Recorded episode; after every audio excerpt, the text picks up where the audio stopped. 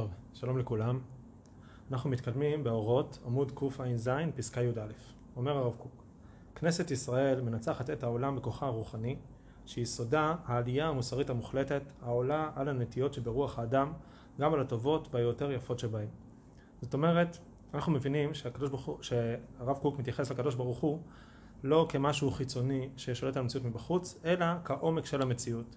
זאת אומרת, כאשר האדם עם ישראל מחוברים אל הקדוש ברוך הוא, הכוונה היא שמחוברים אל העומק של המציאות, מתוך הבנה שמה שאנחנו קודמים מהמציאות זה רק חלק מאוד מאוד שטחי וקטן ממה שקיים באמת, והאמת של המציאות זה איזשהו עושר וגודל ומוחלטות וקודש אינסופיים, הרבה יותר גדולים ממה שנכנס לתוך הקליטה החושית והשכלית שלנו.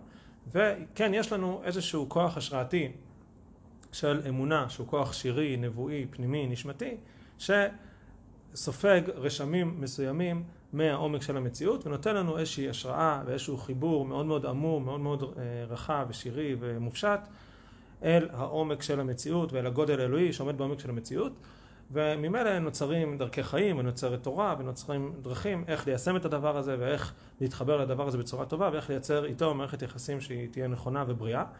אבל בכל מקרה, המוסר הישראלי הוא מוסר שהוא נובע מתוך החיבור אל העומק של המציאות. הוא קשור לתובנה הזאת שיש עומק למציאות ויש גודל אינסופי בעומק של המציאות, וכל המטרה המוסרית של עם ישראל היא לחבר את המציאות אל העומק שלה. המטרה של עם ישראל זה להיות הצינור, זה להיות הגשר שיביא את השפע האלוהי של העומק של המציאות, של הפנימיות של המציאות, יביא אותו לידי ביטוי בתוך המציאות עצמה בפועל, בעולם המוחשי, החושי, האנושי שאנחנו קולטים אותו.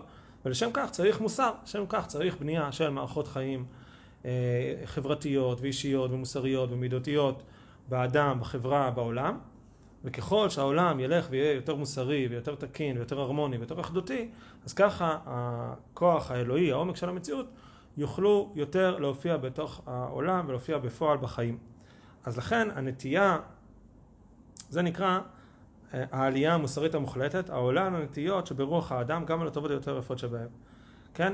זאת אומרת, השאיפה הישראלית לתיקון העולם זה הרבה מעבר לנטיות שברוח האדם הרגיל. הרוח האדם הרגיל זה השאיפה, לא יודע מה, הקומוניסטית או הקפיטליסטית או כל השאיפות החילוניות או רגילות. זה מטרה לייצר חברה קצת יותר מוסרית, קצת יותר מתוקנת, קצת יותר בריאה.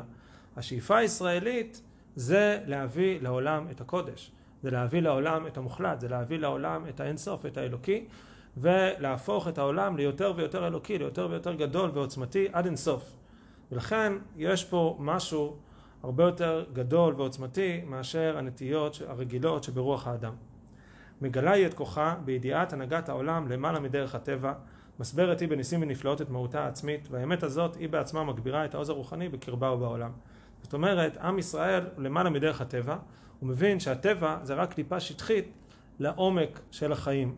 ומעבר לטבע, שהטבע זה החוקים הרגילים, השכליים, האנושיים, החושיים, שאנחנו בהם בוחנים את המציאות ורגילים לראות את המציאות, אבל יש מעבר להם, זה רק טיפה חיצונית, ויש מעבר להם הרבה יותר גודל ועומק אינסופי שנקלט אצלנו באותה השראה שירית, נבואית, נשמתית.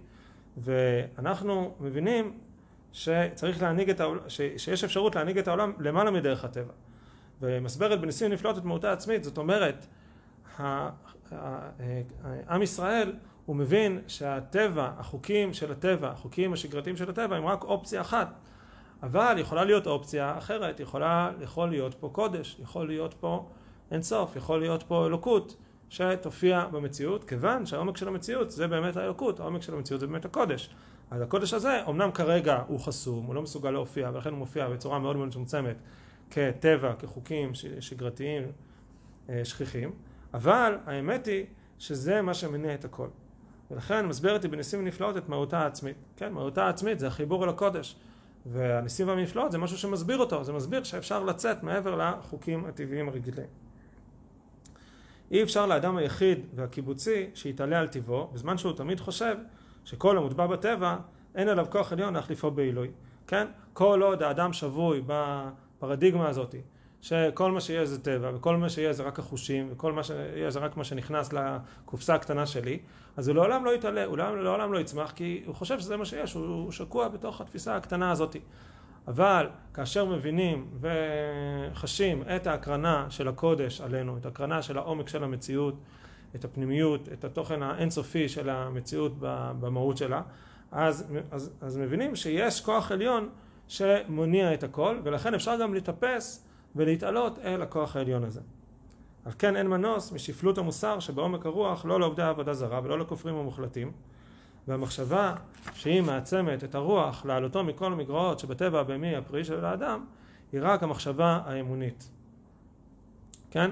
לכן כל עוד מדובר פה על חברה ששטחית, שאין לה אינטואיציה אל הקודש, ואין לה את הצינור הזה, את הגשר הזה אל הקודש, אז לעולם המוסר שלה יהיה מוסר יחסית יותר שטחי, ולא תוכל להגיע לגבהים של התעלות. מה זה בעצם מוסר? מוסר בעצם זה שאיפה לתקן את העולם, לתקן את החברה, ליצור חברה יותר אחדותית, יותר אידיאלית, יותר טובה, יותר בעלת כוחות חיים יותר ויותר גדולים, אבל ככל שהאדם שקוע בפרדיגמה שכל מה שיש במציאות זה רק הכוחות האנושיים או העולמיים הרגילים, אז המקסימום שהוא ישאף עליו זה אותם כוחות עולמיים. ברגע שהוא יוצא מהפרדיגמה הזאת, הוא מבין שהעולם זה רק קליפה חיצונית, זה רק מה שנתפס בתפיסה האנושית שלנו, אבל יש פה הרבה מעבר, אז ממנו הוא מבין שההרבה מעבר הזה יכול לבוא ולהופיע במציאות, ממנו הפוטנציאל של העולם הוא הרבה יותר גבוה, ועכשיו ברגע שהפוטנציאל יותר גבוה, אז גם החתירה לעבר הפוטנציאל הזה, ממנו היא הרבה יותר גדולה והרבה יותר רחבה, ויש פה שאיפות הרבה יותר גדולות. כן, לכן התיקון הוא רק המחשבה האמונית, המבררת את פעולותיה על ידי שלטון שם השם בעולם, התגלות רצונית אידיאלית, שזהו גילוי שם הוויה שבתורת ישראל. כן? אז ההבנה של עם ישראל, כאשר הוא מחובר לקודש, הוא מבין שהקודש כל הזמן פועל פה במציאות, כל הזמן מקרין עלינו יותר גודל, יותר עוצמה, שההקרנה הזאת היא בעיקר ברבדים הנשמתיים, כיוון שהחלק העליון של המציאות זה החלק התודעתי, הנפשי, ולכן עיקר ההשפעה זה בחלק הנפשי הנשמתי, שהאדם שואף אל הגודל ושואף אל הצדק ושואף אל היושר ושואף אל עוד עוצמות חיים ועוד התעלות ועוד גודל, ושם בצורה הזאת האלוקות והקודש לאט לאט הולך ומתקן את המציאות ומגדיל את המציאות, וזה תפקידו של עם ישראל, להיות הגורם הזה המאזין, הגורם המאזין אל הקודש, הגורם הקולט של הקודש, של אותו מרחב קודש פנימי, אותו ממד קודש פנימי שיש בעומק של המציאות, והולך ומיישם את זה בעולם האנושי, החברתי, העולמי.